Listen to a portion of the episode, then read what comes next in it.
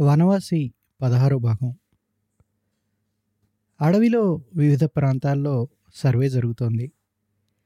కచేరీకి మూడు క్రోసుల దూరంలో బోమాయిబూరు అనే అడవిలో మా అమీన్ రామచంద్ర సింగ్ కొన్ని రోజుల నుంచి ఇదే పని మీద ఉన్నాడు. పొద్దుటే కబురు వచ్చింది. రెండు మూడు రోజులై రామచంద్ర సింగ్కి అకస్మాత్తుగా పిచ్చెత్తిపోయిందని. కబురు విన్న తక్షణం మనుషుల్ని వెంట పెట్టుకొని అక్కడికి వెళ్ళాను. అడవి అంత దట్టమైంది కాదు.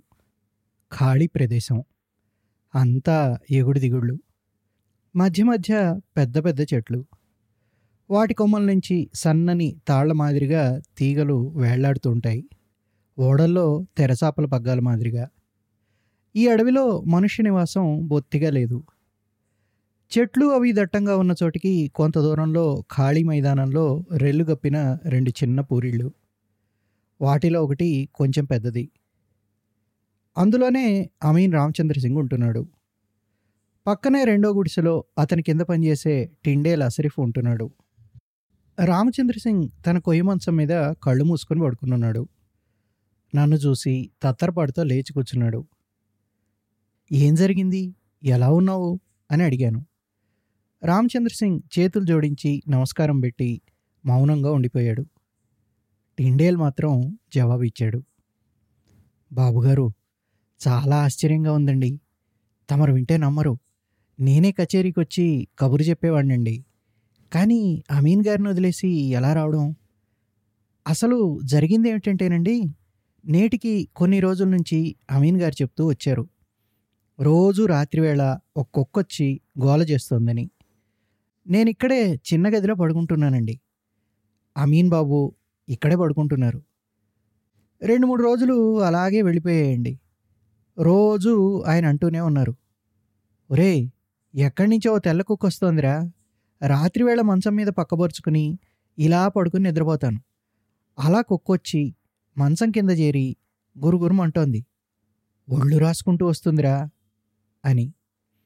నేనేమో వినేసి ఊరుకున్నాను ఇవాళకి నాలుగు రోజుల క్రిందట ఓ అర్ధరాత్రి వేళ కేక పెట్టారు. ఒరే అశ్రీఫ్ కుక్కొచ్చింది. దాని తోక పట్టుకున్నాను. లాఠీ తీసుకురా త్వర త్వరగా అని.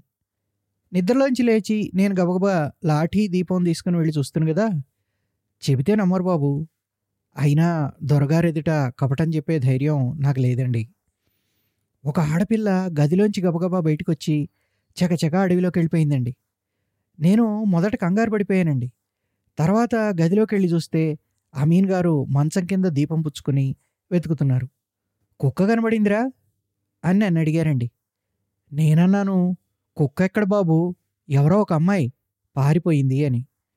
ఆయన కోపం వచ్చింది. ఓరిగాడిదా నాతో అహస్యం ఆడుతున్నావురా?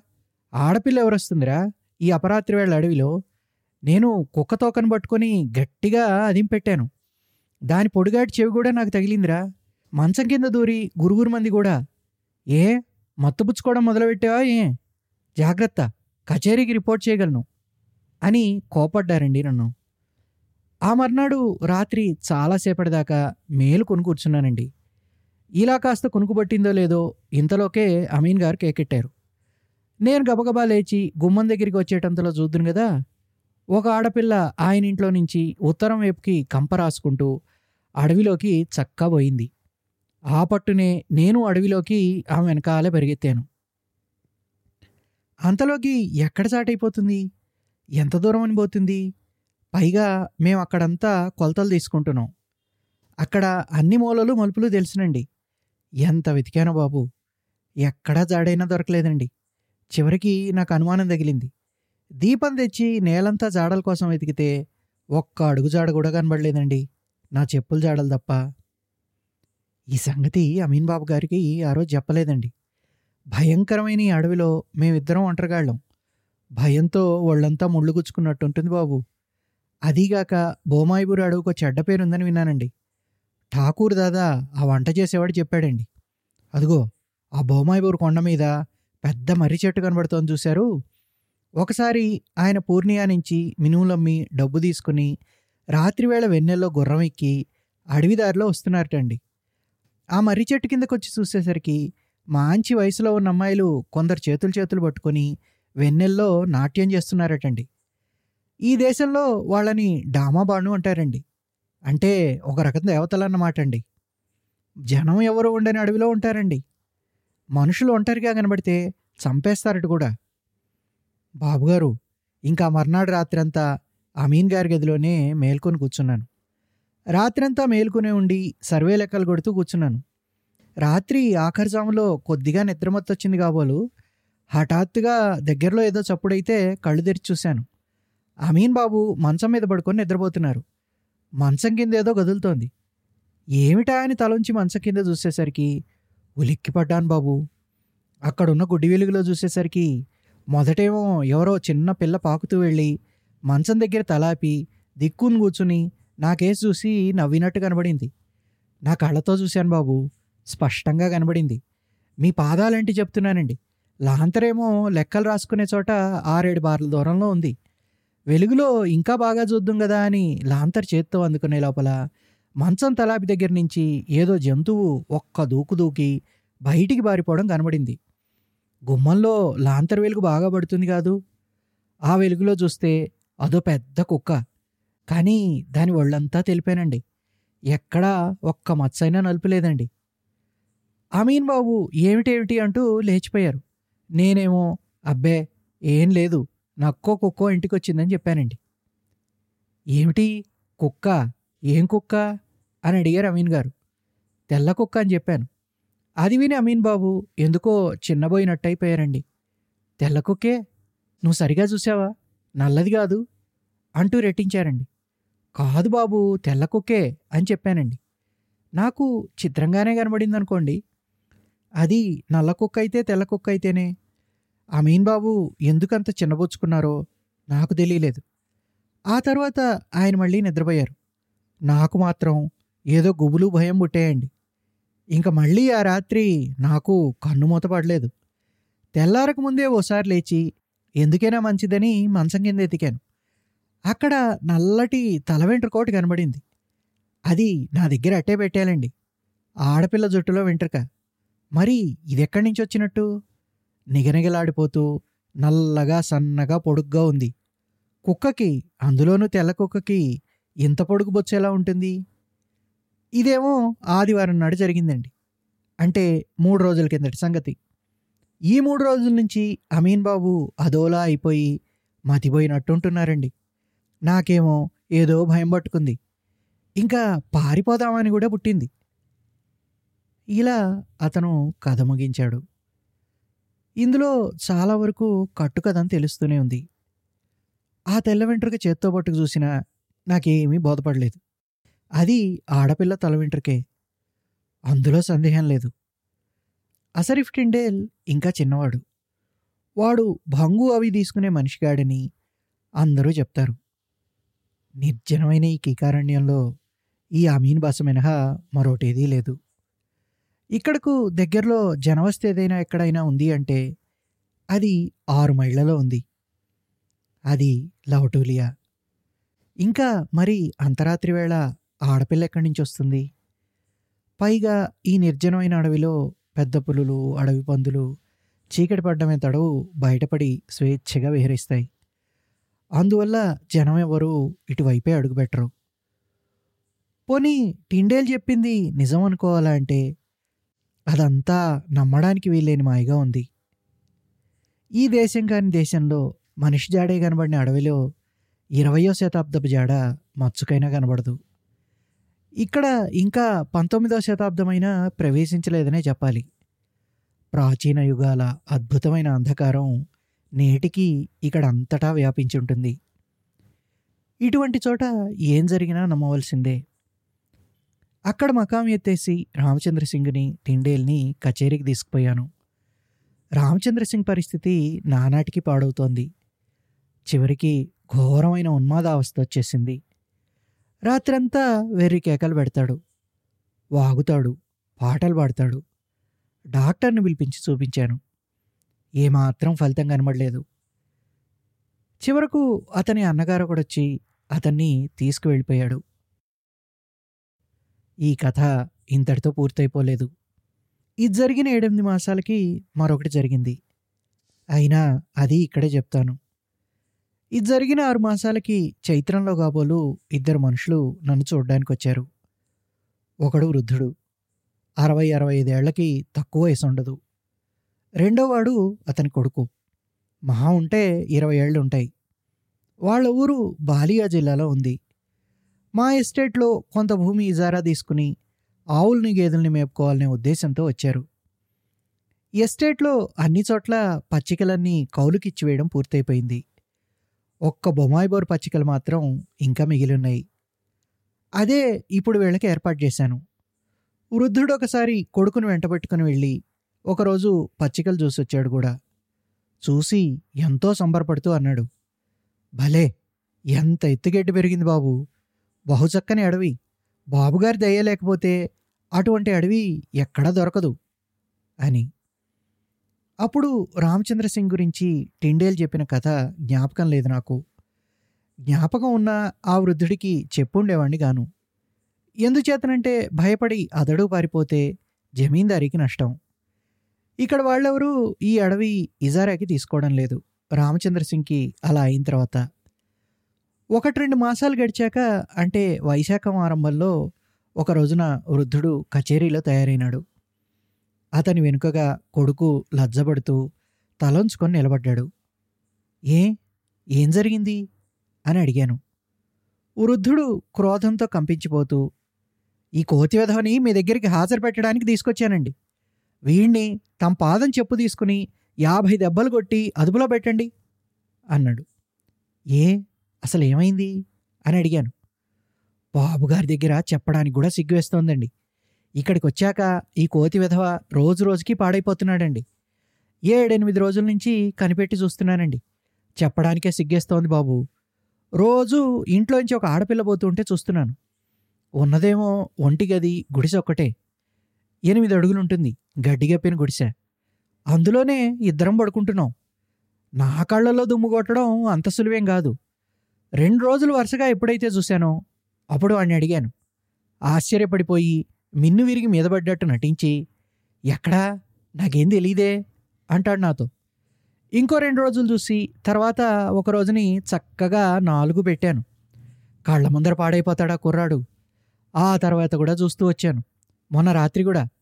ఇంకా బాబుగారి దగ్గర హాజరు పెట్టి శిక్ష వేయించాలని తీసుకొచ్చాను. అప్పుడు అకస్మాత్తుగా రామచంద్ర సింగ్ సంగతి నా జ్ఞాపకం వచ్చింది. మీరు చూసింది రాత్రి ఎన్ని గంటల వేళ? అని అడిగాను. రాత్రి చాలా గడిచిపోయిన తర్వాతనే బాబు గారు ఇంకా గడియకో రెండు గడియలకో తెల్లవారుతుందనగా అన్నమాట. మీరు సరిగ్గా చూశారు? ఆడపిల్లేనా? బాబు నాకింకా కంటి చూపు తగ్గలేదండి. ఆడపిల్లే సందేహం ఎంతమాత్రం లేదు. ఈడు కూడా అట్టే ఉండదు. ఓ రోజు తెల్లగా ఉతికిన తెల్లచీర ఇంకో రోజు ఎర్రకోక మళ్ళీ ఇంకో రోజు నల్లచీర కట్టుకొని కనబడింది. ఒకరోజు ఆ పిల్ల గుమ్మం దాటి వెళ్ళడం చూసి వెనక అతరే వెళ్ళానండి. రెల్లు తుప్పల మధ్యలో ఎక్కడో దూరిపోయింది. జాడ దొరకలేదు. వెనక్కొచ్చి చూద్దును కదా వీడు మంచి నిద్రలో ఉన్నట్టు పడుకున్నాడు. పిలిస్తే కంగారు పడుతూ లేచి కూర్చున్నాడు. మహా అప్పుడే గాఢ నిద్రలోంచి మేల్కొన్నట్లు. ఈ జబ్బుకి మందు కచేరీలో శిక్ష తప్ప మరి ఇంకేదీ లేదనుకున్నాను బాబుగారు. అందుకని ఇక్కడ బాబుగారి ముందు కుర్రవాడిని చాటుకు పిలిచికి వెళ్ళి ఇదంతా ఏమిటి? నేను గురించి చెప్తున్నారు? అని అడిగాను. పాపం వాడు నా కాళ్ళు రెండు పట్టుకున్నాడు. నా మాట నమ్మండి బాబుగారు. నాకు ఇదేమీ తెలీదు. రోజంతా అడవిలో గొడ్డు మేపుకొని వస్తాను. రాత్రి మత్తెక్కినట్టు నిద్రపడుతుంది. మళ్ళీ తెల్లవారేదాకా మెలకురాదు కొంపకి నిప్పంటుకున్న ఒళ్ళు తెలియ నిద్ర. ఏ రోజు ఇంట్లో ఏది అడుగుపెట్టించాడైనా నీకు కనబడలేదా? లేదు బాబు. ఓసారి పక్క మీద నడుము వాల్చానంటే ఇంకా ఒంటి మీద తెలివి ఉండదండి. ఇంకా మళ్ళీ దీని గురించి మాటలు జరగలేదు. వృద్ధుడు ఎంతో సంతోషించాడు. కుర్రవాణ్ణి చాటుకు తీసుకెళ్ళి గట్టిగా బుద్ధి చెప్పాననుకున్నాడు. పదిహేను రోజుల తర్వాత ఓ రోజున కుర్రవాడు వచ్చాడు బాబుగారు తమతో ఒక సంగతి చెప్పాలండి. అప్పుడు నేను మా తండ్రితో కలిసి ఇక్కడికి వచ్చినప్పుడు తమరు నన్ను సంగతి అడిగారు. ఎప్పుడూ ఏది ఇంట్లో అడుగుబెట్టగా చూడలేదా అని. అవును ఏ? ఈ మధ్య నాకు నిద్ర అంత బాగా పట్టడం లేదండి. మా నాయన అలా అన్నాడేమిటా అని నాకేదో మనసులో దిగులు పుట్టిందండి. అందువల్ల కొన్ని రోజుల నుంచి చూస్తున్నాను.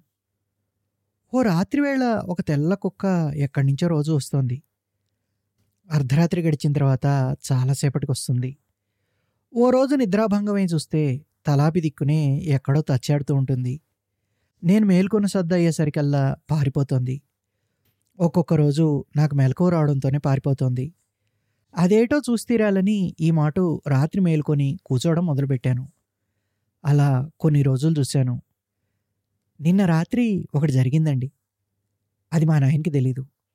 తమతో చెప్పాలని గుట్టుచప్పుడు కాకుండా వచ్చాను. నిన్న ఓ రాత్రి వేళ నిద్ర మెలకు వచ్చి చూస్తే కుక్క ఇంట్లోకి ఎప్పుడొచ్చిందో తెలీదు. మెల్లిమెల్లిగా గుమ్మం దాటి బయటికి పోతోంది. గదికి రెల్లుతుప్పల వైపున కిటికీ మాదిరి కంతొకటి ఉంది. కుక్క బయటికి వెళ్ళిన ఇంకో క్షణంలో ఆ కిటికీలోంచి చూద్దును కదా. కిటికీ పక్క నుంచే ఒక ఆడపిల్ల నడిచి అడివేపుకు వెళ్ళిపోతోందండి. చటుక్కున నేను బయటికి వచ్చి చూశాను. ఎక్కడా ఎవరూ కనబడలేదు మళ్ళీ. నేను ఈ సంగతి మా నాయనకు కూడా చెప్పలేదండి. ముసలివాడు పాపం నిద్రపోతున్నాడు. అదేమి చిత్రమో తెలియటం లేదు బాబు గారు నేను మెల్లిగా అతనికి నచ్చజెప్పాను. అదేం లేదు కంటిపురమేనని అంతకీ భయమైతే కచేరీకి వచ్చి పడుకోమని చెప్పాను. భయపడ్డావనేసరికి కుర్రవాడు సిగ్గు అభిమానం తెచ్చుకొని వెళ్ళిపోయాడు. అయితే నాకు బెంగదీరలేదు ఈ మాటు ఇంకేదైనా వినడమంటూ వస్తే కచేరీ నుంచి ఇద్దరు సిపాయిల్ని పంపి వాళ్ళకి తోడుపడుకోమని చెబుదాం అనుకున్నాను. కానీ అప్పటికీ అదెంత క్లిష్టమైన విషయమో నాకు బోధపడలేదు. అనుకోని విధంగా అకస్మాత్తుగా విపత్తు వచ్చి పడింది మూడు రోజుల తర్వాత మాట అందరూ పొద్దుటే లేచి పడకలెత్తుతున్నారు. అప్పుడు కబురొచ్చింది బొమాయిబోరు ఇజారాదారు వృద్ధుని కొడుకు చచ్చిపోయాడని. వెంటనే గుర్రం ఎక్కి వెళ్ళాను. వాళ్ళు ఉంటున్న గుడిసె వెనకనే రెల్లుతుపల మధ్యలో ఆ కుర్రవాడి శవం అక్కడే ఇంకా పడింది. ముఖంలో భీతి భీభత్సం స్పష్టంగా కనబడుతున్నాయి. భయంకరమైందేదో చూసి హడిలిపోయిన చూపు ఆ ముఖంలో కనబడుతోంది. వృద్ధుడు చెప్పాడు తెల్లవారుజామున లేచి చూస్తే కుర్రవాడు పక్కలో కనబడలేదు. లాంతర్ తీసుకుని కొడుకు కోసం వెతకడం మొదలుపెట్టాడు. తెల్లవారేదాకా శవం దొరకలేదు. కుర్రవాడు హఠాత్తుగా పడకలోంచి లేచి దేన్నో చూస్తూ వెంటాడిస్తూ అడవిలోకి వెళ్ళుంటాడు. శవానికి పక్కగా లావుపాటి ఒక కర్ర లాంతరు పడున్నాయి. ఒంటరిగా రాత్రివేళ అడవిలోకి దేన్నో తరుముకుంటూ వచ్చాడు. సన్నని ఇసుకలో అతని అడుగుజాడలే గాని మరే జాడలో లేవు. మనుషుల జాడలో లేవు. జంతువుల జాడలో లేవు. శవం మీద చూస్తే ఎక్కడా గాయం కానీ ఏ రకమైన చిహ్నం కానీ కనబడలేదు. ఈ దుర్ఘటన రహస్యం నిర్భేద్యమైపోయింది. పోలీసులు వచ్చారు ఏమీ చేయలేక తిరిగిపోయారు. దీనివల్ల జనంలో భయం పుట్టి చీకటి పడక ముందు నుంచే ఇటువైపుకు ఎవరూ రావడం పూర్తిగా మానివేశారు. కొన్నాళ్ళ వరకు నా మనసులో ఏదో గుబులుగా ఉండేది. కచేరీ గదిలో ఒంటరిగా మంచం మీద పడుకుని బయట నిర్జనం నిస్తబ్దం నీరసంగా ఉన్న ప్రకృతిని జిగజిగ వెన్నెలలో ఛాయాహీన స్థితిలో చూస్తూ ఉంటే కొన్ని రోజుల వరకు ఏదో తెలియని సంకోచము భీతి బాధించేవి. దడబొట్టేది కలకత్తా పారిపోదామా అనిపించేది. ఈ చోటు కొద్దిగా మంచిది కాదు. జ్యోత్స్నామయమైన ఈ నిశా ప్రకృతి పుక్కిటి కథల్లో రాక్షసరాణి మాదిరిగా మనుష్యులను మాయబొచ్చి ఎత్తుకుపోయి దారుణంగా చంపిపారవేస్తుంది అని తోచేది ఇది మానవులకు వాసయోగ్యమైన స్థానం కాదు. మరో ప్రపంచపు గూఢ అశరీర ప్రాణుల రాజ్యం ఇది. చిరకాలంగా ఆ ప్రాణులే ఇక్కడ నివసిస్తున్నాయి. ఈ గుప్త రాజ్యంలో అధికారం లేకుండా మనుషులు ప్రవేశిస్తే వాళ్ళకిష్టం ఉండదు. ప్రతీకారం చేసి కానీ విడిచిపెట్టరు అంత వచ్చింది.